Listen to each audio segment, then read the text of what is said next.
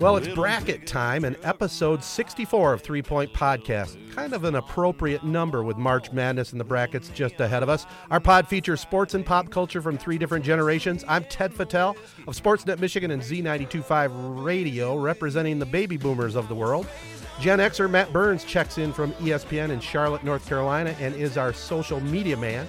Our millennial viewpoints will be coming from Jared Fattel of Grand Valley State University and Fox 17 in Grand Rapids. We're going to have a great show tonight. Former Big Ten athlete and sports media guy Reggie Walker returns to Three Point Podcast. He'll be breaking down the tournament with us. Also, we'll talk a little high school hoops with Pewamo Westphalia head coach Luke Pohl, who finished off an undefeated season and a state championship here in mid Michigan.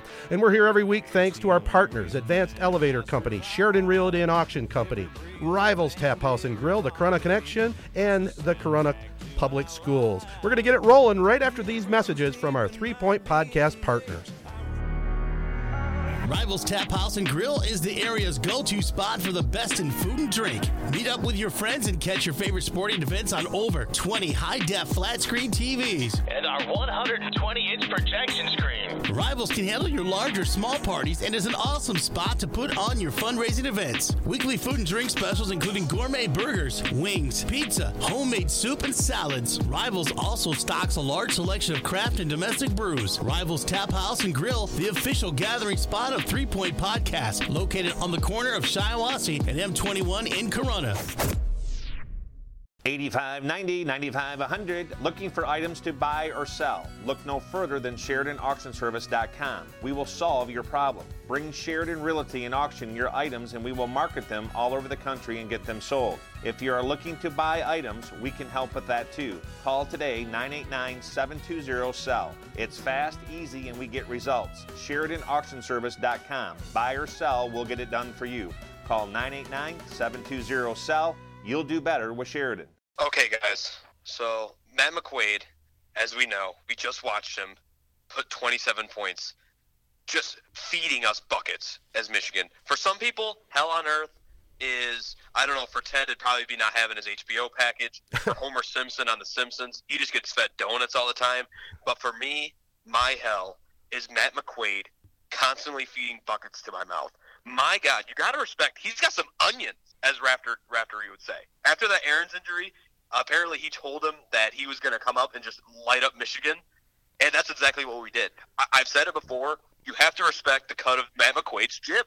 The guy just has balls the size of basketballs, Yeah, and you've and come. I'm numb. I'm numb. To, I'm numb to losing to Michigan State at this point. Three times in 21 days, I'm numb to it. It's expected at this point. you know, and you've come full circle from early season observations of McQuaid, but uh, you're absolutely right. The kid is money, and he's really stepped up now here in his senior season and has lit a dagger in Michigan, like you said. he's the perfect player for that team because you've got the Big Ten Player of the Year in Cassius Winston, and then you've got a guy like McQuaid that just kind of like whatever does. He does more than just the dirty work. I mean, he scored 27 against Michigan the other night. So, yeah, he's a perfect player for that team, and he lit up Michigan. And you know, the Michigan's defense is catching a lot of flack for like leaving him open all the time. And you know, I I think he's just he's such a good knockdown shooter that I don't know if the if you should be just like sticking to him, don't help, you know, whatever it, it should be. But you know, credit McQuaid. I mean, I so many people are ripping Michigan's defense. I'm more like give give McQuaid credit. He he played a great game. Yeah, you're right about that. And did you happen to notice the uh, the coaching move by Beilein? He moved over Simpson to start covering McQuaid, and then McQuaid he drilled a three pointer just in front of him. Yeah, I mean, I don't know if that was a switch or yeah, if Beilein told Simpson to go pick up McQuaid, but yeah, like I I wanted to see. I'd be curious to go back and look at the film, and you know, people are saying like, why are guys helping off of McQuaid and leaving him open? I don't know, like basketball instinct. Sometimes when you see Cassius Winston driving in the lane, you're going to help off and try and, and help the guy because Winston's. I mean, he's the Big Ten Player of the Year. You're not just going to let him go to the the hoop, you know, without giving a little help. So, you know, sometimes your your instincts are to just help over when you see Winston driving, and then he's great at finding the open guy. So, yeah, even guys like Xavier Simpson can get caught. I wish I could sit here and get into the X's and O's of what Michigan needs to do to improve. But uh, have you guys like heard the saying that a coach would say, you know, when I'm not getting on you and I'm not yelling at you, that's when you should be worried. Yep. That's the point where I'm at with this Michigan team. I, I don't even care. You know, the, the, The- You got Charles Matthews coming out here, doesn't even play in the second game. First game, two points, uh, zero assists, like two one two rebounds. This game, two points, two assists. Matt McQuaid just shoving it down your throat all game. We we saw the same exact game three times this year, where we're, we're leading by like five. Or, I think there's a stat like every single game we were leading by six or seven points with 15 minutes left, and then Michigan State just goes out us by 13 in the second half. You got uh, Swaggy Poole staring at Michigan State pregame. That guy thinks he is so cold. You would think he's Michael Jordan with like how cocky he is, and he's out here shooting threes from NBA range and just clanking them. I don't know what.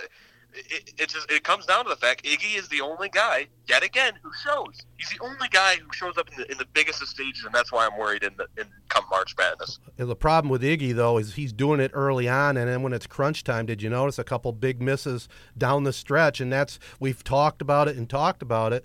Michigan State has Cassius Winston. When it's money time, he steps up. Obviously, McQuaid did this week as well. But who is Michigan's go-to guy? You just brought it up. You're going to rely on a deep tournament run with uh, with Iggy. Your freshman, yeah, he's good, but is he going to be your go-to guy when you need a basket late in a game? It hasn't happened. Yeah, it hasn't happened, and I mean, you know, Charles Matthews maybe coming into the season was going to be you. You would hope maybe he was going to be that guy, and you know, I don't know if the injuries and whatever else kind of has messed up his season a little bit, but yeah, Jared laid it out. He didn't have necessarily a great game against Michigan State, so he hasn't really been there. And I mean, we talked about it on the pod before. I mean, Xavier Simpson is, I mean, he's kind of like that guy. I mean, the point guards have always been that guy for Beilein. You know, Derrick Walton, Trey Burke, and all those guys. But like we've said, Simpson isn't like that kind of scorer like Winston is. So he can handle the ball. I mean, he gets assists. His assist to turnover ratio is the top in the Big Ten. I mean, he's a great defender. He's all of that stuff. But when you can't just like rely on him to go get a bucket, it really makes it tough because yeah, Poole. He's talented. I mean, like I, pe- people out here are like, man, Poole sucks. He's terrible and stuff. Like he's he's he's a really good player. He just gets erratic sometimes, and he falls in love with that step back three. You know, so I mean that that kind of I don't know to a fault he falls in love with that shot. So I, I don't know. It's one of those things like I it, it's not a shot. I'm not trying to like take a shot at the team or whatever. I think they're they're kind of like front runners. Like when they're playing well, when they're rolling, when Iggy's knocking down some shots, if Teske has a couple dunks, you know, when they're like playing well. I think everyone feeds off it, and Poole knocks down shots, and then maybe Simpson knocks down one of those hook shots or something. When they're when they're rolling, they're kind of front runners and playing well. But when when you know their backs are up against the wall, when the, these three games, when Michigan State starts making a run, closing that gap, takes the lead, they don't play well. It's like they they shrivel in the moment, and it's weird to see that out of a Beilein team because normally you have guys like Mo Wagner, Trey Burke, and all these other guys that would step up, and th- this team just doesn't seem to have that right now. So you know, hopefully, I don't know, hopefully they. figure something out. I mean, in two days the tournament starts or Yeah, whatever. I mean, it's, and you hopefully talked. they figure something out. You talked about as good as Simpson is, though. You know, you really got to have a three. Uh, you got to have a guard, a point guard that can hit the deep three. You know, and even late in the game, late in the shot clock, when that clanked off the rim, you know, the momentum kept going to the Spartans' way, and that was all she wrote. And frankly, we got to give Sparty again credit from the coaching standpoint, from the way the team responded and played. I mean, yeah, Michigan didn't play well down the down the stretch, but partly that's because of Michigan State's play. in the last 15 minutes of each game, so like the cumulative last 15 minutes of all three of these games, they've outscored Michigan 105 to 58. Oh my God, I didn't realize So that. basically doubled them up, 105 to 58. You know, in in crunch time. That's a hell of a and stat. I mean, they they finished the game the other night on a 10-0 run. Yep. I re- I don't know if you guys remember. Livers hit a three with about two and a half minutes left, put Michigan up five. Right. I honestly that when that happened, I thought I think Michigan's going to be able to pull this out. They're going to do like just enough to pull this thing out. They went up five, two and a half minutes left. Livers hit a three, and they, didn't score the rest of the game. So, like you said, you, you've got to give Michigan State credit. And not only did they show up at the end of the game, Matt, but they literally watched their player, uh, like Ahrens', like his basketball career end right before their eyes. They're sitting there crying. Nick Ward's crying. At first, like at first, I didn't realize what the whole big deal was because I, was, I thought he's like just like turned his ankle at first, but then like after they showed the replay, it's like yeah, his this is like Kevin Ware. But they came out from that and they just completely answer. And just from that point on, it was Michigan State. Whereas Michigan, no adversity whatsoever there, and yet you would have thought that the world had ended. I mean, Matt, you mentioned Charles Matthews didn't have the best game. Let me reiterate: two points, two assists. Matt McQuaid's guarding you. I mean, have yourself a goddamn day, man. two points, two assists. Matt McQuaid's guarding you. Have yourself a goddamn day. McQuaid's a great defensive player, so it's not like just because McQuaid's guarding you, you should like eat. McQuaid's a, McQuaid's a really good defender. That's the politically correct answer, Matt. If McQuaid's guarding you, you should be eating. I'm sorry. I, do I need to do I need to go out and say what we're all thinking here? No, well, no, McQuaid's you go ahead and you- say what you're thinking. He, fact Hey, is, he's all saying- oh, he's defensive. He's all Big Ten defensive. What, Yeah, I how do you argue that? How do I argue it? Well, yeah, how do you argue Look it? You're this. saying, Look what, the do you get political vote because he's white? Is that what you're leading to? I didn't say that. You said it. I said it, but you were going to. No, I wasn't. I was going to say that he's just not a good defender. Oh, okay. We'll leave it at that then. We'll leave it at that. You know, one thing, you know, I again, this is one of those things where I'm not taking a shot at Izzo. I'm I'm honestly asking you. I think I know the way that Jared would go. So maybe this is more directed at Ted because Okay. um, you've you've brought up a few times giving Izzo credit, and Izzo deserves credit. I'm not saying he doesn't, but these injuries, a lot of people are talking about the injuries that Michigan State had, Langford, and then Ward, even though he's back now, and you know, obviously Ahrens, and he's I don't know if he's going to come back for the tournament, probably not. Doubtful. But do you think you know? So people are saying like this is one of Tom Izzo's best coaching uh, seasons, his best job as a coach because of all these injuries. But I I kind of like looked at it as these injuries kind of like forced his hand to play guys like Tillman more, to play guys like Henry more, to play guys like Goins more, and those guys have stepped up like crazy. I mean, Tillman is a difference maker when he's on the floor. Goins has been great knocking down threes. So like, there's a side to me that's like these injuries actually like made Michigan State better. So was that necessarily a coaching job, or was it that you know better players came out and played? You know, since you directed at me and I, I've had a chance to kind of listen to you break it down, there's probably some truth in that, Matt. I mean, you know, would Izzo have made these adjustments without the injuries? Probably not. But he still has to coach them up when when you're playing with you know less players. But I I get your point. I you know can that can that continue through the rest of the tournament? You know, will they do a deep run? I guess we'll find out. Yeah, because I mean, you would wonder if Ward had never gotten hurt, he'd probably still be getting major minutes. Because I mean, he was like he was one of the guys. Right. And if Langford hadn't gotten hurt, I mean, Langford was supposed to be like the leading scorer. Langford goes down, and Cassius Winston takes over that kind of like lead dog role, and how he's Big Ten Player of the Year.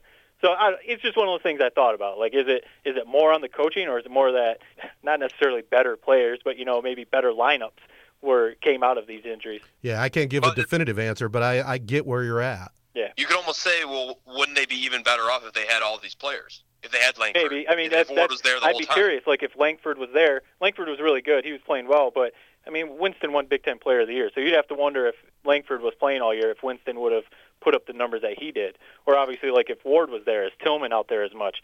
I mean, Tillman, I think I, I I forget the number again. I think it was like a 15 point difference when Tillman was on the floor and off the floor. When he's on the floor, he was a difference maker. When he's off the floor, he got in foul trouble in that first half. That's when Michigan kind of built a lead. So, you know, if Ward is out there, Ward doesn't have the same impact that Tillman does. So, Well, I'll tell you what. I mean, the fact is, Michigan State swept Michigan three straight games, and they have the crown right now. Now we start a new season starting on Thursday, and you know I think we've broke down the game enough. Right? It's time to start talking tournament time, and the big story uh, after the selection show. Oh my God! It's the big national story. Michigan State got screwed. You know they they were definitely deserving of being you know the fifth team in or even a possible number one seed. Uh, do you think that all goes away? We're recording this on Monday. Do you think all that talk goes away, or is that going to be bad karma coming back to haunt them? That oh they might have to face Duke. Okay, Michigan State got completely screwed. I know that, that you might be surprised to hear me say that, but I watched Michigan beat North Carolina by 17 points. Michigan's atrocious. All right, Michigan's atrocious. I watched Michigan State blow their doors off three straight games, and yet Michigan State is sitting here after winning the Big Ten, which I have said before is not that great of a con- conference. But regardless, they won the Big Ten regular season and they win the, the tournament. They should be a one seed, and they end up in the same bracket as Duke, which is probably the best team in the tournament. Everyone's saying. I get the whole you want to keep it regional, but they were just flat out screwed. Oh, however, I will say this: I think Michigan State matches up better with Duke than probably any other team in the country. I mean, can you imagine Michigan trying to match up with R.J. Barrett, Zion Williamson, and Duke's just whole front line? Who would we put on them? Iggy? like who would we putting on Zion? Iggy, Charles Matthews, who can't guard McQuaid. Like we would just get absolutely, we would get our doors blown off. Whereas Michigan State has Goins, they have Tillman, they have Ward, who can just kind of protect the paint or whatever you want Ward to do. We don't have that, and I really think that Michigan State matches up really well with Duke. So When it's all Yeah, said and done, I would be honestly curious to see Tillman against Zion. Like if that matchup ends up playing out, I think yeah, I think Tillman could actually. I don't think there's anyone in college basketball that can stop Zion, but I think Tillman would be an interesting matchup for sure. I, I feel like you're contradicting yourself because you're saying that the Big Ten is is not a very good conference. They have the most teams in the tournament, and if you're saying the Big Ten is not a very good conference, well, Michigan State lost twice to Indiana, once to Illinois. It- So they've they've got some really bad losses. So I know they have the most quad one wins in the whole country. You know, in the whole all the teams in the tournament, but they've got some really bad losses too. So it's one of those things. I mean, I think about it like Michigan football. You know, if if people got mad at Maryland for not beating Ohio State, and you know, if Maryland would have beat Ohio State, Michigan would have won the Big Ten, and then the outcome of the Michigan Ohio State game wouldn't have mattered. Michigan got their doors blown off. So if people would have been like, "Come on, Maryland, why didn't you help us out and beat Ohio State?" Take care of business. Michigan should have beat Ohio State. They would have been in the Big Ten championship game. Blah blah blah. Michigan State has no gripe, I don't think, at the seeding that they are. I know people are mad they shouldn't have been put in Duke's region. Okay, if if that's your big beef, I, I guess okay, whatever. But you're going to have to go through Duke at some point anyway. And like, is Duke some like big, big, bad, scary team that you're so scared about Zion Williamson and stuff that you're like so mad you don't want to play him in the Elite Eight? And to that point, you've got to win three games before you possibly go play Duke anyway. So how about you win those three games first and then worry about playing Duke? The last time Michigan State got mad about not being a one seed when they ended up a two, they lost to Middle Tennessee State in the first round. So how about you worry about Bradley, win that game, get to the second weekend like you couldn't do last year, and then maybe you can talk about playing Duke. Because if Michigan State fans think that they're the best team in the country, they just swept Michigan. They Izzo is the greatest coach of all time. You shouldn't be worried about Duke, right? Wow. Matt, you can't use that as you can't say, well, they bring up the Middle Tennessee State thing because if Michigan State's a one seed, they don't play Middle Tennessee State. It could be the same exact thing here. Like I don't, I don't know shit about Bradley, but they could be good. And Michigan State got screwed. They should have been a one seed. Playing about, I mean, do I have to read? Michigan beat North Carolina by 17. I've seen North Carolina play. Okay, Michigan State went out and beat Michigan three straight times. Yet you're going to tell me that North Carolina deserved it over Michigan State when they didn't even win the ACC's regular season or the ACC tournament. I get the ACC is really good. Duke's the overall number one seed, and North Carolina beat them twice. So I mean, okay, yeah, Michigan beat them by 17. Michigan was rolling. Michigan was they started the season 17 and 0. I mean, like that that win that loss by North Carolina to Michigan is not a bad loss by any means. You know what you know what bad losses are? Two losses to Indiana and one to Illinois. I'm not going to sit here and act like I know the national picture, but I know Michigan and I know Michigan State. Okay, I know those two teams. I I, I watched them probably 20 times apiece this season. Michigan State deserved a one seed. Just f- plain and period. I've seen them play. They're a very good team. They deserve the one seed. So they Now, deserved whether or not They deserved it over North Carolina or Virginia. Who, who, North, I believe North Carolina is who they deserved it over. okay. I think North Carolina is definitely deserving of a one seed, mostly because of those two big wins over Duke and the rest of their season. But I think the one is Virginia. I, I think they Michigan State could have been the one over Virginia.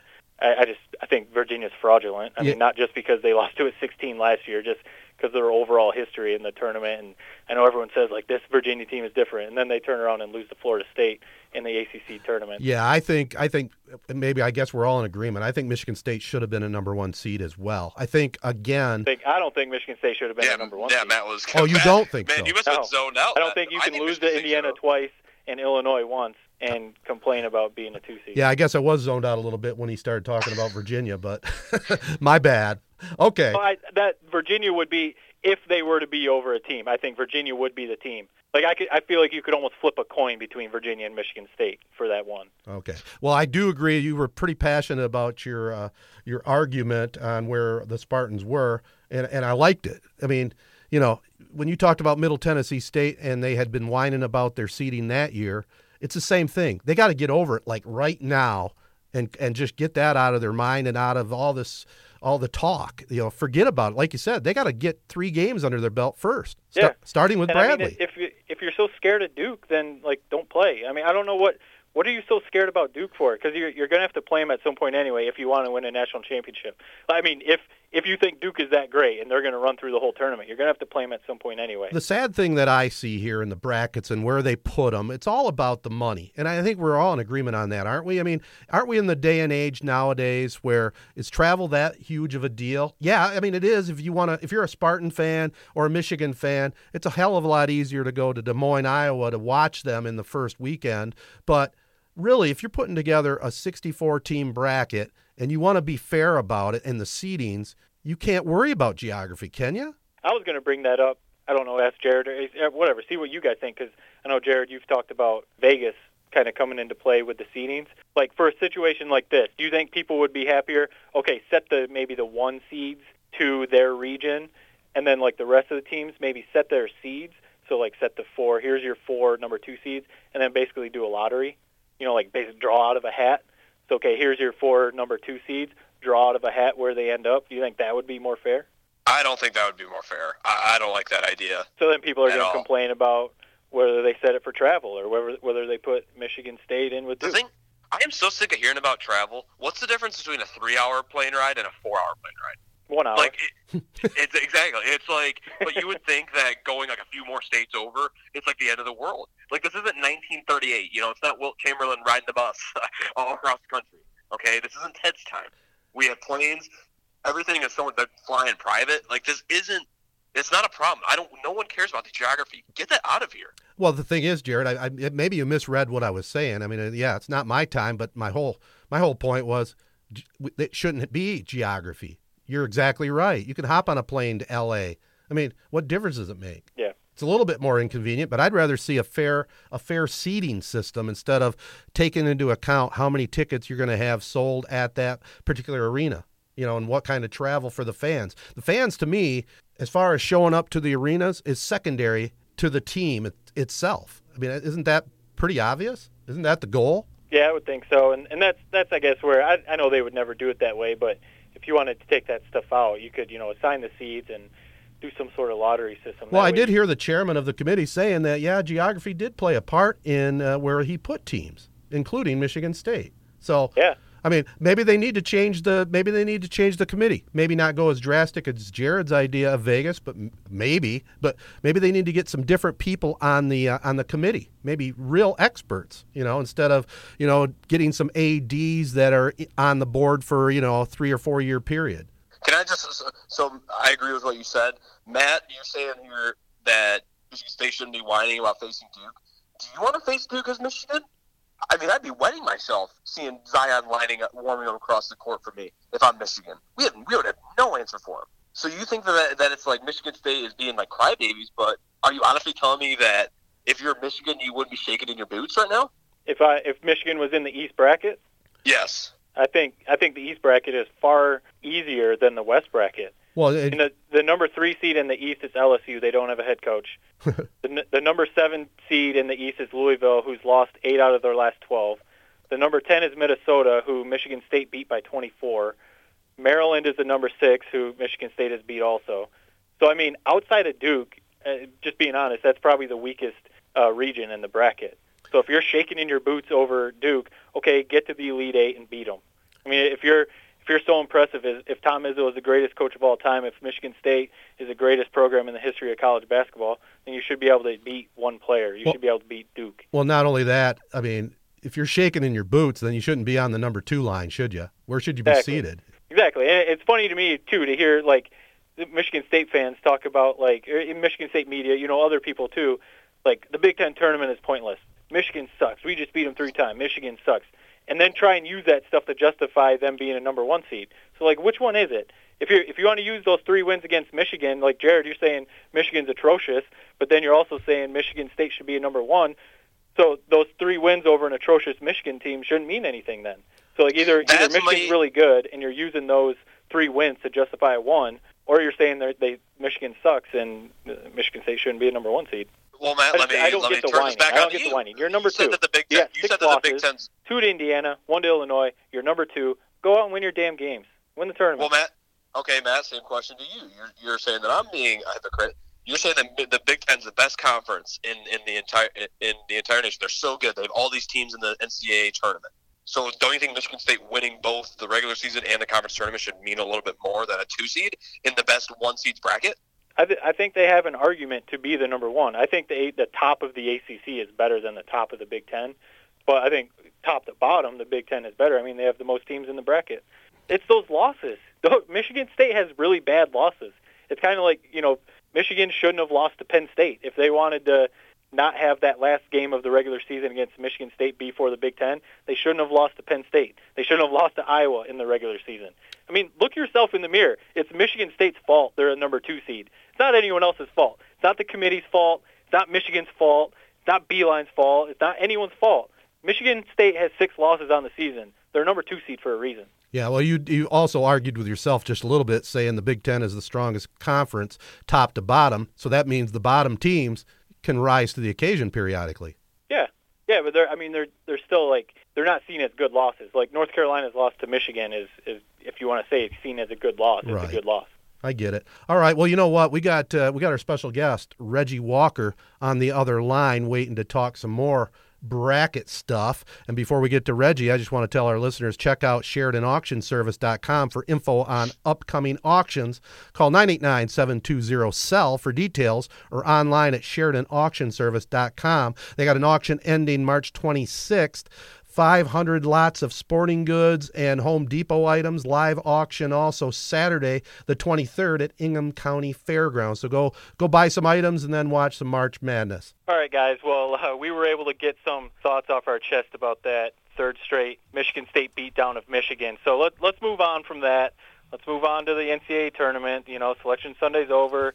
Brackets are out. Let's bring in our own bracketologist. He joined us last year around this time and, and broke down the tournament for us. Um, so we wanted to bring him back and, and see what he had to say about this year's tournament and give us a little little inside info on, on the NCAA tournament. We got Reggie Walker on the phone with us. Reggie, how's it going? Oh, it's good. It's good. Life's good. March Madness is here. Uh, no one's getting work done on Thursdays and Fridays for the next two weeks, so it's all good. Exactly. Well, I mean, the, the first thing I'm gonna I'm gonna ask you. I mean, obviously, this podcast we're we're big on Michigan and Michigan State. Uh, we know you're a Big Ten guy, but I just want to get your thoughts real quick on the hot topic right now. You know, in East Lansing is they think that they kind of got hosed with their. They thought they were maybe a number two seed, but being in Duke's uh, region. What what are your thoughts on that? Well, I, I, the region part um, is it's always about protecting the one. The, the the bigger issue I have is, and and I'd have to make sure I got this right, but I know they they, they talk about the S curve. So generally, the number one overall seed would get essentially the fourth two seed. Yeah. Um, if that's the case, that makes absolutely no sense. I thought the Michigan Michigan State game and the Big Ten title game should have been for a one seed, or at the very least, whoever lost was go would go down to the three line, if nothing else. But I also didn't agree with. I just don't understand how a team cannot win either the regular season or the conference tournament and get a one seed. That to me made didn't make a lot of sense. Between Virginia, Duke, and North Carolina, somebody should not have gotten a one seed. I understand they wanted to reward Duke for winning the ACC tournament, but they also lost to North Carolina twice during the season. Virginia collapsed in the ACC tournament, which they were leading the pack the entire year. I just feel like one of those teams needed to be quote unquote punished. But I think this is one of those situations where they just really, really respect the ACC as a league as a whole. I mean, maybe you can say scheduling came into play. That you know the the SEC tournament championship was on you know Sunday afternoon, but the the Big Ten championship, that Michigan Michigan State game you talked about, wrapped up basically minutes before the brackets were released. Do you think that kind of hurt Michigan State in a sense that if that championship would have been Saturday night, maybe that that may have changed? I don't think so. And the reason why I say that is because I've seen situations in the past to where the Big Ten champion has ended up on that one line or ended up higher than many people thought after that game as well. So I think I think a lot of times we think or maybe we're predicting that the committee is really waiting till all the games are over. I don't agree with that, which is why I think every conference tournament should be over on Saturday and then the brackets come out at noon on Sunday. I think that would be smarter because then we know for sure everybody's full data is in and they have some time to look at everything. They talk about body of work. There is no way you can tell me it's about a full body of work if one game ends within minutes of the bracket being released. There, there's no way because, again, I'll just put it this way. What if that's Tennessee? Going in, they may have Tennessee. Let's just, I'm just going to play hypothetical. Let's say Tennessee's on the one line going into that game. They're playing right before the, the brackets are released and they get blown out by 30. They, you can't tell me that shouldn't impact. I'm not saying if they lose, but at the end of the day, if you get blown out by 30 or the way they get beat by Auburn, that's got to impact in some way, shape, or form. But if they're playing right before, the conversation is, well, if they win, they're here. If they lose, they're here. Where's the blowout contingency? If they lose by 30, then where are they? And I think that's the danger, which is why I've always called for conference tournaments to end on Saturday evening, and then they can figure it out overnight, maybe even sleep on it if they want to, and release the brackets about noon on Sunday. I agree with everything you said, Reggie. Uh, I think that the conference tournament should be finished on Saturday, just like you said. Uh, but I have an idea. Everyone complains about the seeding, and I actually saw a tweet from RJ Bell, who's a former bookmaker, that said some of the teams that were left out would be favored by five plus points over teams that got in, like Temple. As someone who often loses, like betting on football and basketball, nobody knows basketball football better than those Vegas bookmakers. Do you think that having bookmakers set the seeds would improve the tournament as a whole? I know it might not be likely, but do you think it would? I, I, I think that's tough because the main reason why I'm I'm leery of that is because I'm try- I don't know what data they use. Um, because I'll put it to you this way: if you're comparing Texas to Temple, if you're comparing Texas to Belmont, most people will say Texas would be favored because on paper at least, they have the better basketball players based on recruiting and those types of things. So I think that's dangerous. I think that my biggest issue is with, with the tournament at least just getting in. Let's, let's put aside seeding for a second. There are two entities that no one ever complains about who makes the playoffs, the NFL and Major League Baseball. There's never a question because before the season starts, you are told this is what you have to do. Period. I think as a player, that's my issue with selection committees in general. You don't know what you have to do. They, they'll they'll use different logic for different situations. I heard one analyst say Duke is a number one seed because they won the ACC and because of some of the teams that they beat. Okay, and then I heard that same analyst say Tennessee should be closer to a one seed because they beat Gonzaga. Well, Gonzaga beat Duke, hmm. which is what another analyst sitting next to him said. And he said, well, that happened way back in November. Well, my response to that, first of all, is you're a hypocrite. Hmm. but the second thing I say to that is this Gonzaga beat Duke, and then they ended up playing a road game at North Carolina and Tennessee at neutral sites. Those are the two games they lost between the beginning of the season and their conference tournament championship game, including beating Duke without their best player, Killian Tillie. Now, I'm not suggesting they should be the number one overall seed. I'm not saying that. But for people to say they shouldn't be on the one line because they lost to St. Mary's in the conference tournament championship, when if you say Duke is the number one overall seed, who has the best win in college basketball? North Carolina has two of them because they beat Duke twice. And then on the flip side, Gonzaga beat Duke. What does that tell me? Maybe you need to look at Virginia and reevaluate if they should be a one seed. Would you, uh, if you're looking at the brackets at the number one seeds, would you have somebody in there right now over Virginia? Let's just say Michigan State. And I think probably what kept State off that line, I, I think they deserve it, but I think the two losses to Indiana and the loss to Illinois kept them off that line. Well, that's absolutely what kept them off that line. But at the end of the day, it's also about quality of wins. And, and I would argue, as good as the ACC is, the Big Ten from top to bottom, it's better at the bottom than some of the teams in the ACC at the bottom. Mm-hmm. That's number one, and it's more of more. It's closer to a true round robin than anybody else. Um, so you you're going to get that. I would also argue that if you look at uh, you know in Indiana, they were in some people's minds they were a bubble team. Now I didn't agree with that, but in some people's minds they were a bubble team. So you start looking at the body of work again. There's that phrase again, and you have to ask yourself what what the committee was doing uh, with some of these scenarios. And now I thought they did get a lot of scenarios right. I thought by getting Belmont in there, I thought was smart. Now don't get me started on the first four games because it's absolutely absurd to me that two of the games are for an 11 seed and two of the games are for a 16 seed.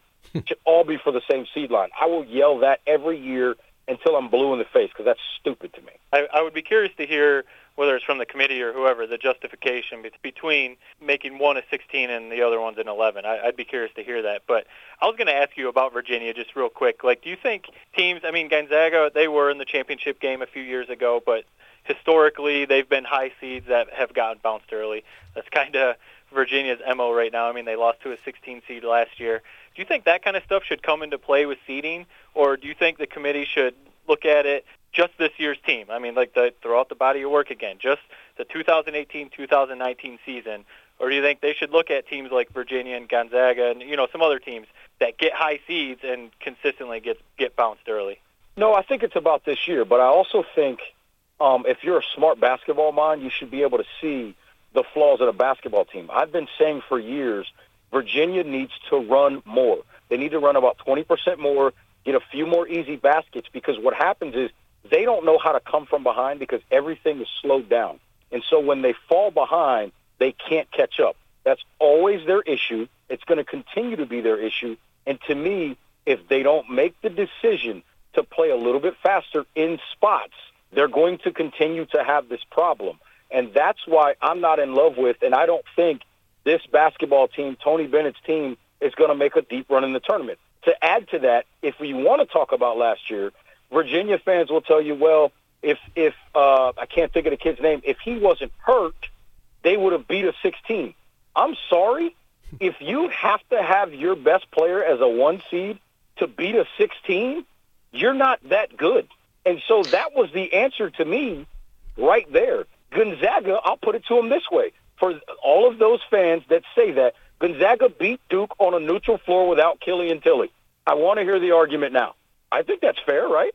I mean, yeah, I think so too, yeah. You know, I do think it should be about the body of work this year, but there are enough basketball minds on the committee that should also be able to look at a basketball team and see where they're vulnerable and understand how impactful that is in the NCAA tournament. Because what they're telling me this year is they don't see the vulnerability of Virginia, and they also don't see the vulnerability of Duke to put them that high, even though we saw them lose to North Carolina twice during the regular season and lose to a Gonzaga team in Maui as well.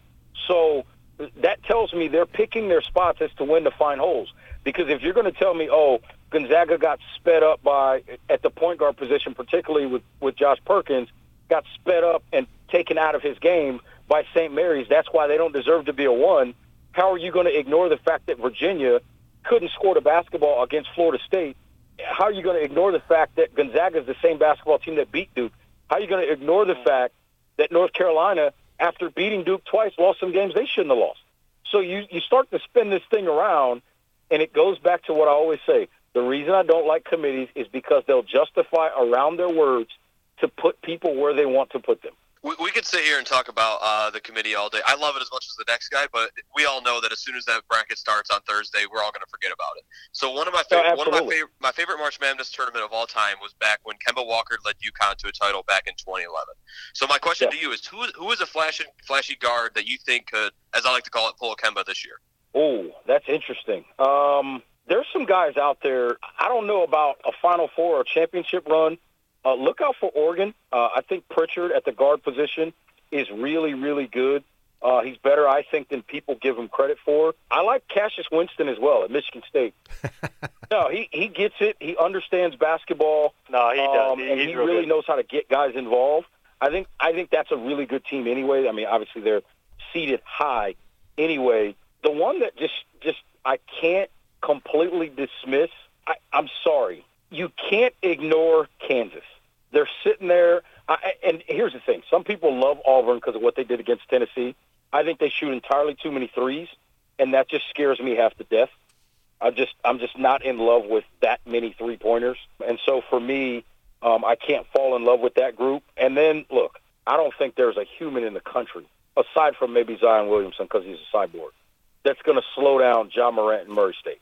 Period. That's a guy that with his ability to get to the rim, his ability to shoot it from distance, his ability to score in the mid range, and his ability on the defensive end of the floor, I can see him carrying a team through the second weekend, uh, probably to, as far as maybe the Elite Eight. I don't know if they're good enough depth wise as a whole team to get to the Final Four, but he's one of those type of players that can put a team on his back for a weekend, and all of a sudden you look up and you go, "Whoa, here they come!" So that's a that's a group that I like. And then here, I'm going to throw one out there that, that may surprise you a little bit, but it shouldn't.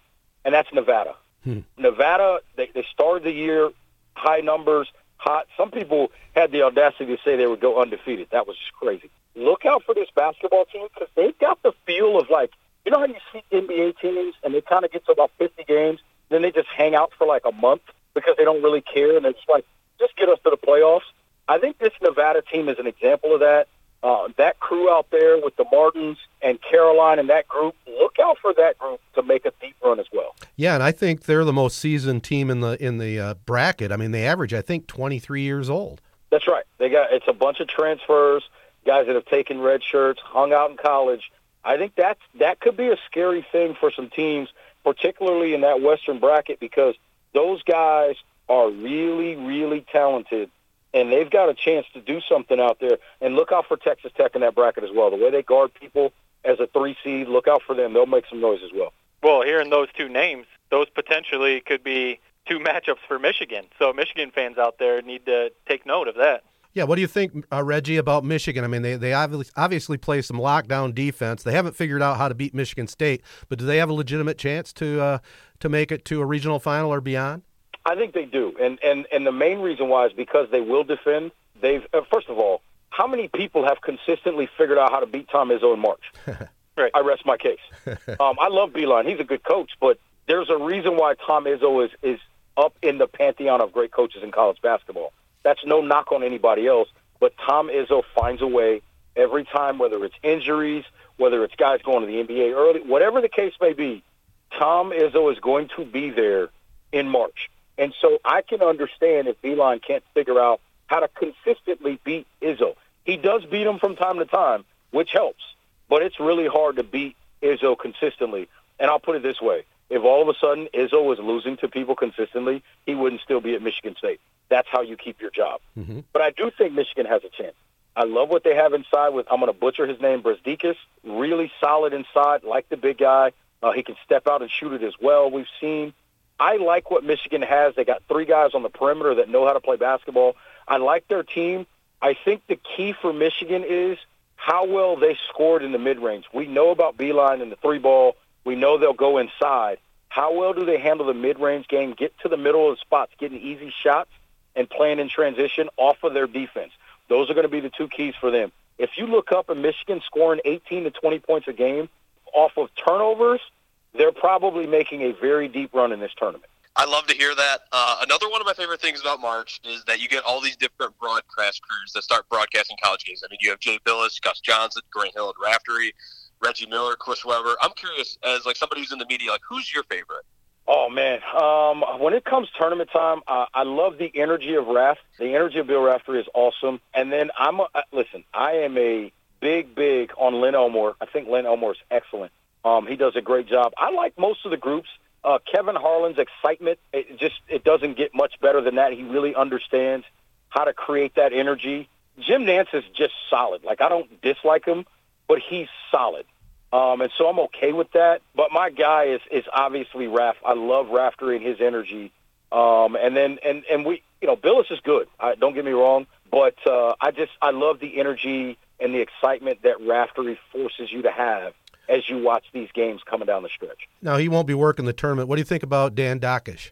Love Danny. Um, and the reason why I love Dakich is he's so direct with everything, and he tells you from his perspective exactly what he thinks, what coaches should be thinking, and why they may be thinking otherwise. And he, he doesn't give a damn about what anybody thinks about him either. I like that. Well, that's what makes him great. Yeah. Is because here's the way I describe him. Dan Dakich analyzes the game based on what he sees and what he knows. He doesn't care about who his friends are in the coaching business. I think a lot of these guys get caught in situations where they don't want to criticize their friend. They don't want to criticize a guy that they know. They don't want to criticize or disagree with a guy that's won a national championship just because, you know, they don't want that guy to call them and say, hey, man, what's up with that? Dakich is like, look, man, I don't care. This is who I am. This is how I think. If you don't like it, I respect that, but this is my opinion. And that's why he's a really, really good analyst. I have one, uh, just one more question about Michigan, Michigan State. I know we keep harping on it, but that's that's our lifeblood. That's what we love. So after Michigan got seemingly a better seed than MSU, a lot of people around here are saying that's because of the Michigan bias and how we're always put on national TV. We see it in football every bowl season when they put us in a New Year's Day bowl. When honestly, as a Michigan fan, we don't deserve it. So I'm just curious, as someone who is not from Michigan do Michigan athletics like move the needle for you? Do you find yourself tuning into a lot more Michigan games than other teams that are in the Big Ten? I well, uh, it's it's different for me. I got a little bit of a love hate relationship with Michigan. As a kid, I wanted to go to Michigan, and then I went to Penn State, um, and we lost football games to them, so I, I didn't like them at all because I couldn't beat them. Um, but the reality is, people watch Michigan. Michigan has a following nationally. It's a national program. People can call it a regional program all they want. Michigan is a national brand. That helmet in football, people know what that looks like. Maize and blue is very easy to recognize. It's a national program, and it's always going to create ratings. And if people think that's not the case, I would tell them to go look it up. The reality is, TV people, their job is to create the biggest ratings so they can get the highest number for their advertising. So at the end of the day, Michigan moves the needle, Notre Dame moves the needle in football, Syracuse moves it in basketball, Duke, North Carolina, all those teams move the needle, which is why, generally speaking, they're going to get put A on national TV, and B, oftentimes people are going to want, uh, when you're talking about TV people and committees, they're going to want them involved because they know they'll bring eyeballs. I got one final right. question for myself, too, Reggie. Actually, we'll make it a two parter. My first question is um, back to the brackets, back to the seedings. Do you think an, an under 500 team in their conference should be in the tournament, even if it's a tough conference? Personally, I don't. I, I think uh, unless you need them to fill out the bracket, you know, kind of how the, it is in college football, where you have to have at least the six wins, um, and if you don't, then you got to. Ha- there's some kind of other criteria to get you in. I just personally, I don't think. I think at minimum you need to be 500 in your league for at least for an at-large bid. Now, if you want to talk about conference tournaments, and all that stuff, that's a whole other discussion. But to me, if you're an at-large bid, how am I going to make you an at-large team and you can't be 500 in your league? Yeah, I agree with that 100%. You're less than average in your league. And that would open it up maybe for a couple more, you know, mid-majors that have had a fantastic season but didn't win their tournament. I mean, somebody had the audacity. I mean, let's think about this. And I know I keep using Gonzaga as the example, but somebody is saying they don't deserve to be a one seed. They went undefeated in their league in the regular season and lost in the conference tournament championship. their other two losses are on the road at North Carolina, a number another number one seed, and a two seed in Tennessee who played in the SEC championship game. What has Gonzaga done so wrong that says they can't be a one seed? Pretty solid resume.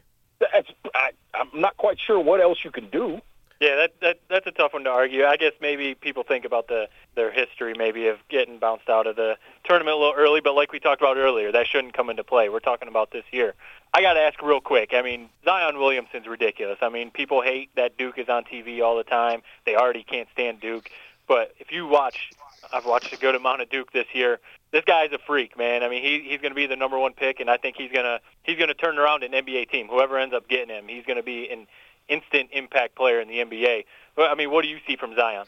I think he's going to be really, really good in the NBA. The thing I like about him the most that I think is going to make him somewhat transcendent is he actually cares on the defensive end of the floor. And I think that's just it's if he doesn't if that doesn't become one of those things that in the NBA he kind of gets lazy about and says, well, you know, I'll just play offensive end and be a typical NBA player and pick my spots when I want to play defense. If he falls into that it'll it'll be disappointing to me. But I think if he always has the intensity on the defensive end of the floor that he has at the college level, I think the sky is more than the limit for this dude. He's going to be ridiculous. Um, we know he's got to work on a jump shot, obviously. And young fella, I need you to make free throws because you're going to have the basketball in your hands a lot. But the reality is, I think his skill set is really good. He's a really good ball handler. He sees the floor very well. His shot selection is actually really good also. Uh, you like all of his basketball IQ. You just wonder, will the energy remain on the defensive end of the floor, and how will the jump shot develop? I think if those two things project and traject in the right way, he, we're looking at a transcendent player in the NBA. All right, Reggie, Final Four time. Who you got? Here we go. Let me say this first. Um, there's going to be some surprises coming out of here, just because you know, looking at everything, um, I just think that there's there's going to be some teams that look good on paper that aren't going to be there. So my Final Four I'm going to give them to you bracket by bracket. Out of the South, I think Tennessee comes out of the South.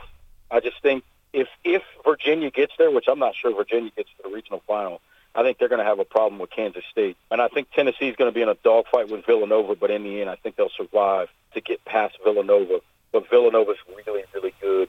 Um, you like what Phil Booth and Eric Paschall can do um, with that basketball team. But I think Tennessee bounces back. from getting thumped in the SEC championship game. Um, you love what Admiral Schofield can do, Grant Williams, and they got a good point guard. If you don't have a point guard in college basketball in the tournament, you're not going to win. And I think Jordan Bone is one of the best in the country. So I like Tennessee out of the South. This one is going to probably surprise some people. Give me Kansas out of the Midwest. I'm not in love with North Carolina's shot selection and decision making down the stretch.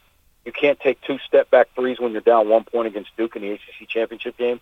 Got to be smarter than that to me. I think Luke Maye, sometimes as great as he has been, sometimes he disappears in big moments, um, and that's just you, you can't rely on that. And I think Kansas is battle tested. They've gone through a lot with this basketball team, but I think Bill Self has finally figured out. Now they know they're not getting Lagerald Vick back.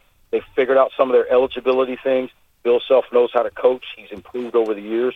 So give me Bill Self out of the Midwest and Kansas. Out of the West, I think it's going to be interesting, but I think Gonzaga is actually going to push all the way through and get to the Final Four. Yes, I have them beating or, or getting past the West, which includes Michigan. Yes, I'm saying that on this phone call. Go ahead and kill me on the podcast. I think Michigan's problem ultimately um, in this in this bracket is going to be Texas Tech, and I think whoever wins that game, I just don't think they're going to have much left for the next couple of games because that game is just going to be such a fight because Texas Tech so good defensively, Michigan so good defensively. You talk about two teams that make it really difficult to score the basketball. I just think that's going to be an absolute dogfight, and whoever comes out of that, I think Gonzaga is going to be able uh, to get by them because I think Gonzaga has enough to do it. They'll have Tillie back. Rui Hachimura, we know what he can do. I think Perkins has learned a lot from the game he had against St. Mary's. He'll play better as well. I like their pieces, Clarke inside as well. Um, I think they'll find a way to come out of the West and get to Minneapolis. And then look, I, I think Michigan State gets there. I love Duke. I, I don't think Duke has enough outside shooting. Michigan State will force them to take tough twos and long threes. Duke does not have enough shooting consistently. You look, Barrett and Reddish can knock it down, but they're not consistent enough, particularly from the three point line with the jump shot. I think to get to a Final Four. You got a feel for a champion? Yeah, I think Sparty cuts down the net. Sparty. Oh, There man. you go, Jared. I, I can't I've been blame wrong before. I've been right before. One of those will happen again. That's part, that's part of the fun, man. That's part of the fun. All right, before we let you go, Reggie, what's uh, what's the best spot for uh, our listeners to, to catch up with you? Um, I know they're going to be mad at me, especially the Michigan fans. So go ahead and hit me on Twitter at rwalk13, R W A L K one three, um, is the best place to find me. So go ahead, hit me up, tell me I'm wrong, tell me why I'm wrong. The only thing is, whatever your opinion is, you got to be able to back it up. Bring it. You got to bring it. All right, Reggie. Hey, we really appreciate the time tonight. Uh, an annual affair here for the brackets. We love it. Absolutely, I'm in anytime, guys. Thanks, Reggie. Oh, great stuff there by Reggie. And, you know, we're going to be watching the tournament for sure. And one of our favorite spots, Rivals Tap House and Grill. That's the official sports bar of Three Point Podcast. March Madness is right ahead of us. So head on over to Rivals Tap House and Grill. Check out all the action on their 21 flat screens and the 120 inch big screen. And also join our podcast bracket challenge, our neighborhood friends and March Madness this week, starting Thursday, 321 through March 24th. That's at Rivals Tap House and Grill. Well, how howdy do, fellas. Ah, it's good to be back on the show. Uh, You guys haven't had me on since last year around tournament time. Uh, instead, you have that that guy Jack Strap. I don't know what the heck is he doing on there. I could be doing the same thing he is. Uh, it's tournament time here again. Uh, I love the pod, guys, fellas. Love it all. Uh, listen to it all time. Um, my pick for the tourney here, and you know what's coming right in hot. I last year picked those Tennessee Vols to turn it around. I'm picking them again to get to the Final Four in the top right uh, portion of the bracket, whatever the hell it's called, that whatever. Uh, Tennessee is in my Final Four. In the top left, I'm taking the Duke Blue Devils. Bottom left, I'm taking the Florida State Seminoles, baby. I love the Seminoles. And in the top, or sorry, in the bottom right, I'm, I gotta go North Carolina Tar Heels, and I'm taking the Tar Heels to win it all. Carolina out. Bobby Brackets out. Okay, so we just heard from Bobby Brackets. It's been a year since we had him on last on the show. I miss him a ton. He knows his basketball. Yes, a lot of people weren't a fan of what he had to say last year. A lot of people thought he wasn't a great guest, but I love the guy. He gives us a great aspect from someone that's from the South, and he's he knows his basketball, like I mentioned. And how about him calling out our favorite friend, Jack Strap? If I'm Strap, you got to answer that. Bobby Brackets comes in hot off the street, only been on twice. He thinks he can take your job. I was going to ask you guys. We're going to get into the tourney altogether. We're going to get away from Michigan, Michigan State a little bit. But I did want to ask you guys real quick. If okay, losing three times to Michigan State for Michigan fans, I mean, you you can't live that down almost in you know in one season. But say say Michigan all of a sudden just gets hot, goes on a roll, and wins the national championship this year. I mean, obviously it'd be great to win a national championship, but like it's always going to be the season that you lost three times to Michigan State, right? You guys know where I stand. I, I care about beating Michigan State almost as much as a national championship, but that's the only way we can have any sort of redemption this year. It is to win a national championship, which just seems absolutely absurd, Matt. I like Yeah. where your head's at as a, as a fellow Michigan fan, but my God, that's not going to happen. I mean, we have Nevada. I am. I'm very nervous. Last year against Montana, Montana jumped out to a 10-0 lead on us, and that's a 15 seed. I'm, I'm a little nervous about that game. Then you you throw us against the Martin twins that Reggie mentioned earlier in Nevada. I'm extremely nervous for that game. Earlier this year, a lot of people were saying Nevada was going to go undefeated. Now we have to face them in the second round when we're playing our worst basketball of the season at this point. I don't know. I'm just extremely nervous, guys. And Matt, the fact that you even threw a national title on the table, it, it, it's, it's preposterous to me. It's blasphemy, as Stephen A. Would say. It, it seems that way after the weekend for sure, but just keep in mind again, this is a very talented Michigan team, very well coached. Yeah, they couldn't figure out how to beat Michigan State, but they pretty much beat everybody else. Keep in mind, it might have been early in the season, but they destroyed Villanova. They pounded North Carolina.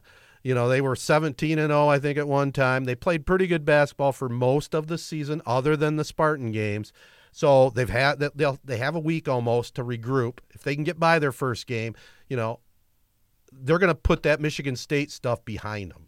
Yeah, I, I think so, but I I do think they have a really tough bracket. I mean, everyone right away said Gonzaga might be the weakest one seed of the four one seeds, so putting Michigan there was a good thing.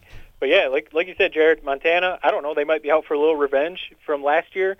Uh, so they that's going to be a tough first round game. Then Nevada, and then t- possibly Texas Tech. I've done a few Texas Tech games this year. Jarrett Culver, he he's basically like Charles Matthews is, but better, if you want to say that for Texas Tech, and they can shoot. So I mean, they're Michigan's first three games, if if they get you know if they win, are going to be tough. So I mean, I, I think they have a tough draw, but you know, I I think the biggest thing, uh, even the South, the Midwest, I'm almost kind of like whatever. Obviously, I'm watching Michigan. I want, I honestly, I want to see Michigan State and Duke because, like it's come up before. I, I really think Michigan State matches up really well with Duke. Are you guys Can, dis- can can anyone guard Zion one on one? Probably not. But like overall team, I think Michigan State matches up really well. maybe Izzo will go to his zone. Who knows? Good, yeah, and force them to shoot because Duke is one of the worst shooting teams in the country. So I mean, if yeah, you force them to shoot outside shots, maybe that's the way to go. You know, and you talk. Everybody here has been talking about oh how uh, you know the Gonzaga bracket's an easier one. Well, Reggie laid it out pretty well. I mean, they don't have a bad resume. No, Gonzaga's really good, and it's like this is kind of the type of fan I am. I watched Gonzaga beat Duke back in Maui, like over Thanksgiving break, and that's one of those things that's gonna. I'm always gonna remember that. It's like that's stuck in my brain. That's a big time victory, and I know it's kind of contradictory to what I've been saying, where Michigan beats North Carolina. That one doesn't really matter that much, but the fact of the matter is, you're on national TV. Everyone's eyes are on you at Maui Invitational, and you beat Duke when they were like gods. No one thought they could be beaten. Like you deserve a one seed in my eyes, especially. And then you run through the rest of your turn, regardless of what conference you're in. You win over 30 games. That's a one seed. Yeah, they got a good coach too. Few, he he he can coach them up. I love his style. No no tie, uh, button top button undone, suit coat. Not only is he a great coach, but he's got a nice like relaxed style that I can appreciate. All right, guys, we know we have to give our final four predictions on this pod, don't we? I think so. Is there any? Uh, I mean, just looking at the bracket or whatever. I mean, Reggie broke it down for us pretty good, but I mean, we've talked about Gonzaga a little bit. But are, do you guys see any like crazy upsets? Do you, are you going chalk? I saw Dickie V, you know, Vitale. He put out his bracket. It's all one ones and twos making it through each region. So, I mean, are you guys on going all chalk like Dickie V, or I mean, what do you think? Well, You know, there's one team that I really am just rooting for like hell for, and that's Buffalo and head coach Nate Oates. For those who don't know, like Nate Oates was the head coach at Romulus when they won a couple titles back in the early 2010s. And I remember when he came into Romulus, like the first thing he did, he bought like three guns. He had, he had a bunch of fundraisers to buy three shooting guns. Ted, do you know what that is? Is that is that after your time? no, I guess I don't because I'm thinking of uh, a weapon. What are you talking It's about? it's a it's a rebounding like apparatus Ah. that when you shoot and then it gets the rebound for you and passes it back out to you. He came Yeah. in the Con- Romulus fundraisers, completely turned the program around. Went up to Buffalo with Bobby Hur- Danny Hurley, or is it? Wait, yeah, Bobby Hurley, correct? Right. Bobby Hurley, and then Bobby Hurley moves on to Arizona State. That team is really good. Like they're about as fundamentally sound and X's and as, as as X's and O's come as any team in the country, and I just can't wait to see what they do. Yeah, they're getting a lot of national pub too. You know, the highest seed ever for a MAC team at six, right? Yep, they were ranked in the top ten for a good part of the season. So was Nevada. So I mean, there's there's some smaller schools that might be able to make a little noise, and two or three of those that we're talking about, Michigan's going to probably have to go through. So yeah, it, it's not going to be easy for Michigan. Reggie threw out Kansas. Maybe maybe because I live here in North Carolina and I, I hear about them all the time, and I've watched a lot of their games, and I know it's chalk. But I really think North Carolina is going to come out of there. So I don't. know. What do you guys think about Kansas? Reggie's Kansas pick. I'm not that big on them myself. They're an interesting team. So if you don't know the story about Gerald Vick, he was he he was on the team last year, and he was considering whether or not he wanted to go to the NBA. And Bill Self really did want him to come back to Kansas, but he ended up letting him back back on the team. Gerald Vick was like cooking at the start of the season back when they were beating Michigan State and stuff, putting up like 30 points a game. And then he kind of fell off the map. And Bill Self just said, "Yep, you're done. You're not our team anymore." So they're they're like they're literally missing two of their best players. They're missing LaGerald Vick and they're missing Azubuike, who's out with injury. But there's something about Kansas and Bill Self. Like to see them as a four seed, that's the first time I think in maybe my entire life that they're not a one or two seed. Yeah. And it's just I don't know. As a four seed, I think they're as dangerous as they come. But I do agree it's with what you the said. I think time- North Carolina's a good team. But then again, they lost to Michigan by 17. So Yeah, it's the first time in what 14 years, I believe, that they didn't win the Big 12. So, Mhm. so yeah, it's been a while since they've been down. I mean, they're a four seed. It's not like they're a 12 or something like that. So it's just crazy to to think about that. But yeah, I don't know. I I don't know if you guys see any other upsets, but it it's always hard for me when I go through like my first draft. I don't know if you guys do it this way, like like you go through one time and just kind of like first thought, go through it, first draft type of thing. It's hard not to always go chalk. I don't, what do you guys think? It is. It definitely is. I, I the way I look at it, I don't. See, I'm pretty much for Final Four, either a one or two, pretty much. Just looking at it right now, I haven't penciled in anything yet. But the one team that kind of intrigues me because you don't really see them play a lot, and they played well in the Pac-12 tournament was Oregon. You know, I I think that's a dangerous team, especially at a number 12. Yeah, and a lot of people. I mean, the Pac-12 maybe like overall isn't very good, um, and you know, people especially on the west or the East Coast don't see many of their games because they're so late. But but yeah, a lot of people are talking about Oregon being maybe that. I don't know if you want to call them a sleeper team this year. Reggie brought them up too, so maybe that's the that they're a 12 playing Wisconsin, who's a five in the first round.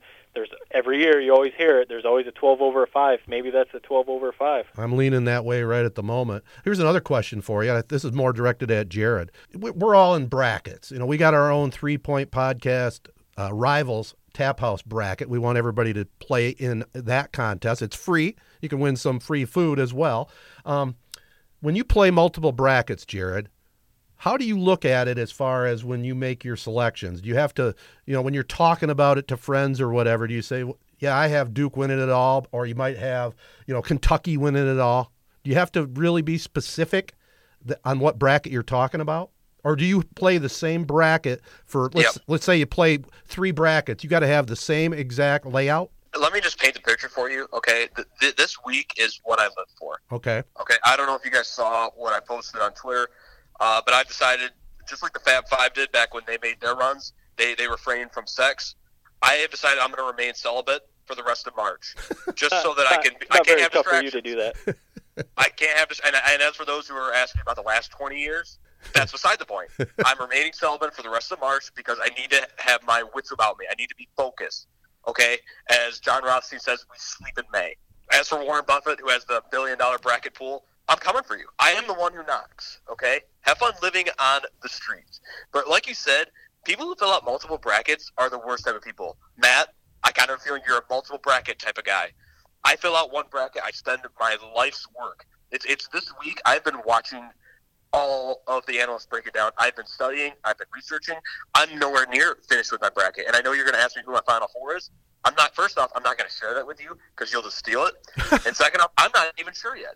It'll be all the way up until noon on Thursday. I got to squeeze out every ounce of energy that I have researching at all the time that comes into this. I need to focus. Okay, this is where it comes, and this is where I make my picks. But for people who pick to answer your questions, for people who make multiple brackets, you're the worst type of guy. Well, so you're saying you'll play multiple brackets, but every bracket will look the same? Exactly the same. Okay. Yeah. 100% correct. I definitely don't do that. I'm I'm after the money. I like to play my odds. Yeah, so like if you played roulette, I don't know if you guys play roulette ever or like ever did. You spread the table instead of playing like one number. You kind of spread the table with your chips. Right. I respect Jared. I respect that's what you do, but that's definitely not how I do it. And I'd say the majority of America doesn't do it that way. I do usually. I fill out a, a couple. I usually do one that I don't want to say I like take more seriously. Maybe I maybe that's Yeah, you do the three point podcast rivals bracket. Right exactly. and then I usually do one like with some more, some more upsets. The one like the upsets that I'm kind of on the fence about. Maybe I do that, but I, I don't See, go why- Jared's route. I can admit that. I don't just do one for. I don't either. Why I hate that is that Matt, like in your other bracket where you have all these upsets, you're going to be like, no, I picked that upset. Oh, I picked that upset." When in No, I, I like will. I will bracket. admit I'm definitely not that guy. That that guy that has four or five brackets and then whatever. Say yeah, say Oregon beats Wisconsin, and in one of your brackets you had that, and you're like, I had that. I had that. I, I'm definitely not that because that does bug me. Ted, are you? No, I'm not. And, and, and even if I ever was, I, I won't from now on. How's that? Sounds good. All right. I mean, But that's I tell it's you what, I fine. live I, like it's not one of of those year, things. Like I, it, I don't like hate it. I just sometimes like when I hear people say that, I'm like, well, which bracket did you have that in? so how many do you, I know? Ted, I feel like last year you said you normally don't join a bunch. How, how many do you normally join? I've I've limited. I used to like in college. I would join like ten. Yeah. But I, I've definitely limited. I, I do like two or three now. I'm playing three. I'm playing uh, this one. I'm playing Jared's, and then I'm playing one I've played for the last 25 years with a group of friends from Indiana. nice. Who's that crew? Oh, it's what, a- what are your roots to Indiana? Uh, it's a former rep of mine in sales, and uh, they they've been running this contest back in the days when they kept score on paper. Wow. That's not that. Old. I used to do that like five years ago. Yeah. So anyway, that I'll I'll play three. So Jared? who are you guys leaning toward? I, I'm in two. Just Yeah. obviously the rivals and three point podcast bracket and my own. Right. I'm Mr. March, is what people like to call me. Mr. March. All right. Well, I, I I'll just go. It's pretty boring. I'm going to have uh, Duke probably beating Michigan State. I will have. Uh, God, I want to have Michigan, but I just can't do it. Gonzaga there. Do I have enough? I'm gonna I'm gonna just do a little Calipari love. I know, I know. I you're gonna pick Cal. You're gonna pick Kentucky to win it all, aren't you? No, I don't think I'll pick them to win it all, but I'm just going to give my my final four right at the moment. We're not going to pick our winners, are we? No, I mean Jared already said he's not going to reveal it. So maybe we. I think I've got my final four. So if we want to finish that, but then maybe Yeah. later we can. Uh, Uh, we'll tweet out or we'll send out our. our Since this is for on air, I'll just go with uh, Tennessee on the other side. okay. So Duke, Gonzaga, Kentucky. Tennessee, and uh, Kentucky. I, I'm going all two seeds. I think Michigan State will be able to beat Duke. I think Michigan. I think Michigan will be able to get it together. And I don't know if I'm being biased because uh, here at the SEC Network, but Tennessee and Kentucky are both really good, and I think they're gonna. Like I already think uh, Virginia's fraudulent. I think. I mean, they might prove me wrong, but I, I think Tennessee's really good and Kentucky's really good. So Have they ever had all number twos? all number two. Uh, yeah, I don't know. I'd be curious. That's a good question. It, Didn't recently it was a again it's something we could look up quick, but a couple years ago wasn't it all one seeds? yeah. Do you guys think that um, by me remaining celibate, do you think that that gives me an advantage over you guys in a bracket pool? No. Yeah. What makes you think I'm not celibate nowadays? That's No, true. don't think You you right you there. If anything, you're just gonna get That- that might be frustrated and true. mad. my, my secret weapon might not be much of a weapon. All right. You know, we've been carrying on for a while, but I guess if it's our if it's our March Madness show, why not, huh? yeah, exactly. All right. Well, you know, we're talking, guys, about uh, March Madness, and you know, in Michigan, they moved up the boys' tournament a week early because of a conflict at Breslin, and we had uh, four new state champions crowned last week, including the Pewamo Westphalia Pirates. A little controversy at the end of the game, and we're going to be chatting with their head coach. Luke Pohl here in just a couple of minutes. Before I get to that, though, I just want to remind you that the CorunnaConnection.com knows it's great to be gold. The Corunna Cavalier girls basketball team recently picked up their third straight district championship, and you can catch the re- the radio replay off of Z92.5 right here at Three Point Podcast.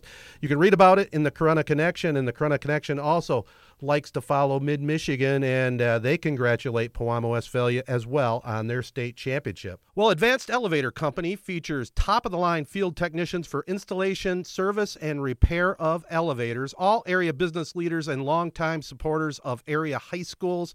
The team at Advanced Elevator says congratulations to the Lady Corunna Cavaliers on a fantastic basketball season and a third straight district championship, and the PW Pirate Boys and their state championship.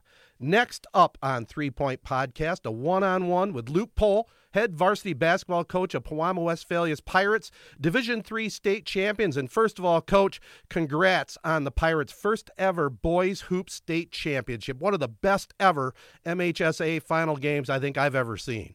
Thank you. Thank you very much. Well, I mean, now that you've had a chance to kind of reflect on things and, you know, you've put a lot of time and effort in your long coaching career, uh, just initial thoughts on how it all feels right now that you've had a couple of days for it to sink in. Yeah, it's just an unbelievable feeling. Uh, so many emotions go through. Uh, just being so thankful for the, the kids that I had this year. You know, uh, great bunch to be around. I really enjoyed being with them last summer. I told them that after uh, our last game there at the Breslin, and I mean, I, I'm still just feeling really good about it. I don't know if I'll ever get over it. Well, I want to get this out of the way right away. The elephant in the gym, if you will. Walk me through the end of the game scenario from your point of view, watching from the sidelines. You mean like the last minute or two minutes? Or? Well, let, let's just break it down to the final, you know, 11, 12 seconds of the game when all all hell broke loose. You know, they get called for a walking call. Uh, you know, from my point of view, where I was, it, it looked awkward. Um, which, if, if and I've I've seen so many games over the years, obviously being a coach, uh, that I, I would have called it a walk. Uh, it certainly looked like it to me. And then we didn't have any more timeouts left. So, you know, we had to get the basketball inbounded, and uh, I got my my point guards running up the sideline, and they had some fouls to give. So this kid wraps his arm around Colin from behind, and uh, as as he's doing it, Colin shoots the ball. So I thought, well, we're either going to get you know a three point shot or I mean it's an intentional foul. It was it was really obvious, and uh, they called intentional foul. So we're down a point, and uh, he goes up to the free throw line, and there's only seven tenths of a second left. And they continue to call timeouts to try to ice him, and we're going over uh, what happens if if he wouldn't make them, you know, or we were to tie it, no matter what, we're going to get the basketball out of bounds with seven tenths of a second left, and what we were going to run and how we were going to do it from right there. So we were planning a step ahead, but Colin goes to the free throw line. He makes the first one, and then they call another timeout. And at that point, it's a tie game. So I tell the guys then, I say, okay, look, if we go up one because we have no timeouts left, here's what I want you to do with the basketball just to make sure that something crazy didn't happen. And uh, lo and behold, he hits the next one, and uh, we get the basketball out of bounds, and we throw it up in the air to, to our big kid Andre Smith, and uh, the game's over. Yeah, and, and I just wanted to jump in here too. I, I'm sure you've caught wind of you know all the hoopla on social media. Mick McCabe wrote a kind of a scathing article about the referees, but my take on the last 11 seconds, I'll just share it here for our listeners and yourself as well. You know that last uh, non-traveling call or the traveling call eh, that was iffy. It did look awkward, and I could see where you know they would uh, would have let that go, but you still had the ball coming back. So okay, let's just say Right. let's just say it's a bad call. You guys still had to score to win the game, and I think the one thing that was not a bad call in my mind, I've watched it about fifty times. Was the foul on Colin? I mean, that was pure and simple an intentional foul. And like you said, you were calling for three shots because he fired it up. So I really think that you know that they- possibly got the first call wrong. Maybe I guess that's up for debate, but no way on the intentional foul. And then again, you talk about uh, Colin Trierweiler at the line all by himself with the state championship on the line. I mean, talk about a Hoosiers moment. You know, three timeouts to freeze him out, and he just stroked him right through. That was sensational. Yeah, he certainly did. And you know, I just got to add this with social media. Uh, social media was was pretty pretty nasty. Oh, it was brutal. It really was. I, told my I told my kids yesterday afternoon to get off social media. Just just shut it off. Uh, I'm never on it myself. Worst thing that's ever happened in our country. yeah. All it does is cause division and hatred throughout. And uh, again, it's all about what people perceive they saw and what actually happened. And, you know, these officials, they get paid about 50, 60, 70 bucks a game. McCabe comes out and says they're not trained and all this other stuff. These guys work really hard on their craft for that kind of money. And I'm just thankful every time we play that we have officials. that's Um, a that's a great point. I, I just I just think it's so unfair because I know the Big Ten officials get about eighteen hundred to two thousand dollars a game. Jeez. You know, you want to get on them, that's one thing, but these high school officials, they do the best job they can. And if you look at that game in its entirety, and that's how you have to look at a game anyway, I thought they did a tremendous job, and I thought they did a great job throughout the entire tournament. Well, well put, Coach. A couple more quick questions before we let you go. I appreciate you taking time out. You know, I've watched you coach for many, many years. Uh, I would say, and maybe you can agree or disagree, you're kind of a hard nosed coach, but the team buys into it. You demand a lot of them. But uh, when you're at crunch time, like in a state championship, that all pays off. Uh, just talk a little bit about uh, your experience and, you know, coaching the kids at PW and, and how they buy into your system. Yeah, there's no doubt I push them. You know, I, I believe that what you demand out of them, you can get. Tough game. You know, that other team wants a win also, and our guys are are are uh, they're able to uh, uh, continue to push through. Uh, you know, the parents are still pretty solid on that. I mean, I just want what's best for them.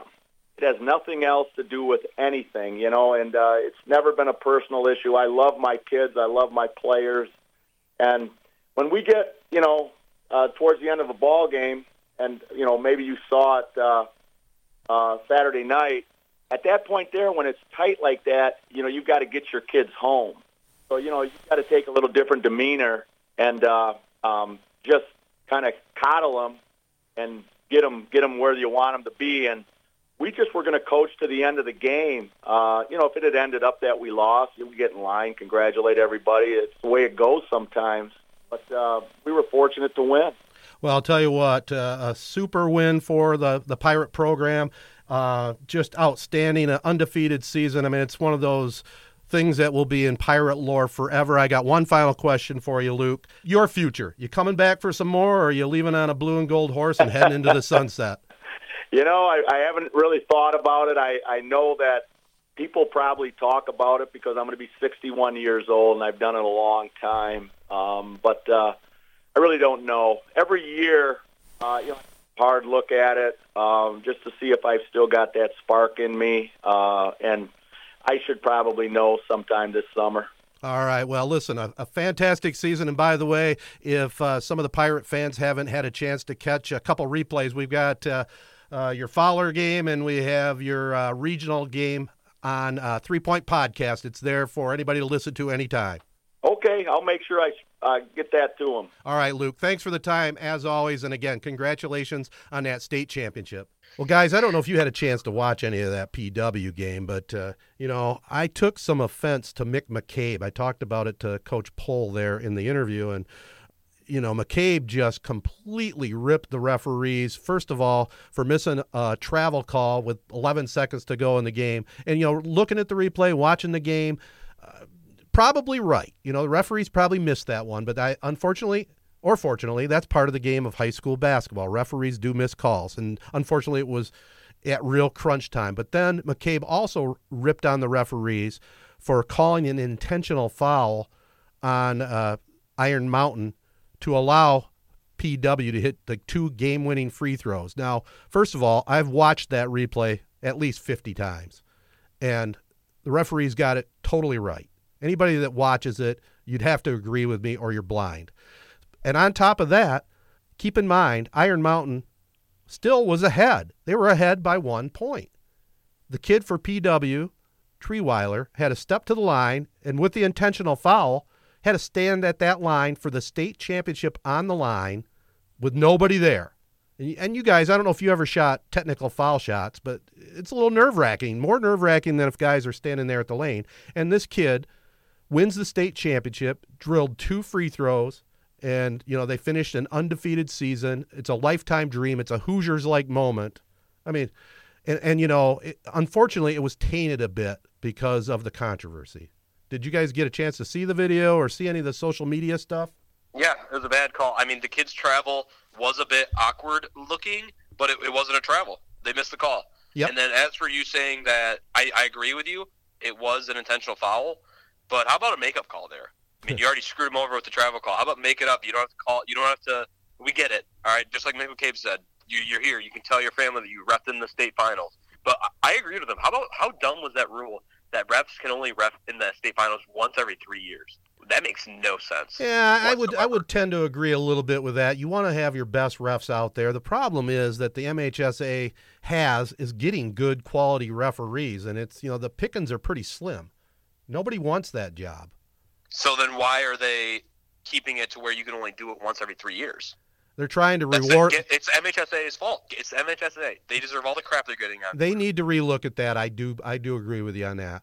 Yeah, I mean, I feel like like you you know you're saying it's kind of a tough job to find consistent work because I mean it's it's not a full time job. So if you find some really good refs who are willing to do the state championships every year, I mean, I feel like you should just have them do it. Now I do want. I have a But I had never heard that rule before. And you're, and you're okay. Hold on. kind of Crazy. It, and you're getting angry about them not having enough refs. How about how about the MHSA updates their commercial they've been using for the same the last 20 years with the ref blow, with the with the whistle blowing in the background. you, I mean, you you look at that. It, no wonder no one wants to be a ref. It's a joke. It's a it's a laughing stock. Yeah, when you see commercials that are still in SD, it's like, all right, we're, it's about time to update those things. I guess that's one way of looking at it. But I, I want to ask Jared one more question. Were you being facetious, or do you really think they should have had a makeup call on that on that intentional foul? They should add a makeup call. So you really think that makeup calls should be allowed? That should be uh, that If should be in a no referee's replay? that should be in a referee's mind. Ooh, I missed that call. I got to make this up. If it's as egregious as that traveling call was, and it's with the game on the line, it's already kind of a stupid foul call. You, I mean, do you, okay? Let me ask you this, Ted. Do you like it when refs are just calling fouls at the end of a game, deciding the game, or would you rather kind of let the kids play it out? I'll give you my personal opinion 100%. If it's a foul, it's a foul. It doesn't matter what part of the game it's in. Yeah, I've always thought that was it was I don't know if stupid is the right word, but that, that it was stupid when you hear people say like that's a playoff foul or Right. like you can't you the the ref has to swallow their whistle at the end of a close game. I mean, like you said, if it's a foul, it's a foul. If it's a foul in the playoffs, it should be a foul in the regular season. Yeah, it's a cop out if they say, "Oh, well, we're going to let them bang bodies here at the end and You see wanna- who's tougher." You want to say, okay, let's, let's, let's, we're going to play dumb, I guess. So when teams are giving fouls in every aspect of basketball, when, when they have fouls given, they're clearly intentionally fouling, just basically punching at the person's arms. We're going to say, oh, that's not intentional. Uh, what's your question? More of a statement than a question. Oh, okay. Do you think? Well, do you know what I'm? Do you get what I'm saying, or does that? Do you No, I get what you're saying. You, you- you have if if you have fouls to give, you have to make an effort at the basketball. It's that simple. Yeah, and I think that's something that they should bring back in the NBA because it's probably I still love the NBA, but it's one of the most annoying things to me about the game when guys just whether a guy's about to go on a fast break or a guy has a wide open layup, and they just like wrap up. Like like you said, you got to make a play on the ball. If you go up and try a block and you hack a guy's arm, okay. But you know you see it all the time in the NBA. Guys just wrap up, grab their shorts, or you know do something. And since the NBA doesn't have that intentional foul rule, I mean you, you can do that. The other thing I just wanted to throw out there, you know, and again, you know, they're throwing all this grief at the referees and at PW, kind of taking away a little of their luster. I mean, Iron Mountain had three timeouts, right? They had three timeouts. They could have just called a timeout after that travel call, set up their defense. I think PW had like five seconds, set up their defense, and win the game. Why is it that you have a foul to give that you have to give it? Why not just play defense? Oh, I agree, and I mean it, it came into play too at the end of the Michigan Michigan State game. Yeah. Uh, we didn't get into the, I guess, no call when Winston tried to foul Poole and the foul wasn't called. But Michigan State had two fouls to give, and they were trying to like give those fouls. And yeah, I, I do wonder sometimes like why not just play defense? Like you, you don't have to give those fouls. It's not a requirement. Hell, it worked out. I've always thought that too. It worked out for Michigan State because they didn't It- call it the worked- foul. Oh, yeah. Okay, well, what, what would you guys say? If, let's say Palamo comes down and just drains a three. Game over. They didn't give a foul. Well, apparently they didn't You'd play be- good enough be- defense. you- Yeah, you Monday morning better defense. quarterback. You Monday morning quarterback. You guys would be sitting here saying that they should have did fouls. If they should have fouled. It's kind of the same like at the end of games when you know say it's a one point game or whatever the scenario is and whether a coach decides to call a timeout or they just kind of let the guys play. You know, yeah, obviously when you see how the game plays out, you can like criticize. I don't know. To me, sometimes I always wonder why, you know, like Roy Williams has a, a reputation for not using those timeouts, just letting his guys go. I, I like that better because sometimes I feel like you're in the flow of the game. Just go make a play. When you stop, not only can you set up an offense, but you let the defense get set up too. So, so yeah, I always think about that too. All right, guys, that's enough stuff here for this podcast. We we got some great basketball in store starting Thursday. I don't know about you guys, Jared. You're in college. Matt, are you working? You got you got time off? What are you doing Thursday and Friday? I'm actually I ran I have Thursday off, but then yeah, the other days I do have to work at some point. So I mean, I'll be able to watch all the games though. Every year, man. I don't deer hunt, but this is my deer hunting season. I take half a day vacation Thursday and Friday. I just I, I, watch 12 hours of basketball both days until I'm completely burnt out. I have a hard time regrouping for the weekend, but I love it. It's it's just it's a right. It's a it's a holiday. It's just awesome. I love March Madness. I mean, it's nonstop games on multiple channels. It basically doesn't stop all day. Hey, there's nothing better, right? It's the best. I think it's the best sporting event of all. Myself, March Madness. All right, well that's it, guys. Let's let's call it a podcast. I think we had a lot of fun with this. If you guys out there in the listening audience like this show, share Three Point Podcast with all your friends and family. Subscribe on Apple Podcasts, SoundCloud, TuneIn, or other popular podcast hosting sites. Give us a follow on Twitter, Instagram, and now Facebook at Three Point Pod. Thanks again to our Three Point Podcast partners Advanced Elevator Company, Sheridan Realty and Auction Company, Rivals Tap House and Grill, the Corunna Connection, and the Corunna Public Schools. Before I do the official sign off here, Matt, again, tell our listeners how to get in on our on our bracket contest. Uh, yeah, you go to espn.com slash brackets. Uh, go to the tournament challenge section. You know whatever you want to do to get there, and search rivals and 3PP bracket time. Uh, we tweet out the, the link to the, the pool. We put it on Facebook. We put it on everything else. So uh, yeah, just go there and yeah. join. And you could win some uh, some free food, and it costs nothing to play our contest. And you can also get some of that special bragging rights. I guess the three of us might have to uh, have a little side bet, maybe, huh? I think so. All right. Also, want to give special thanks to Reggie Walker for joining us tonight and Luke Pohl, the head coach of PW.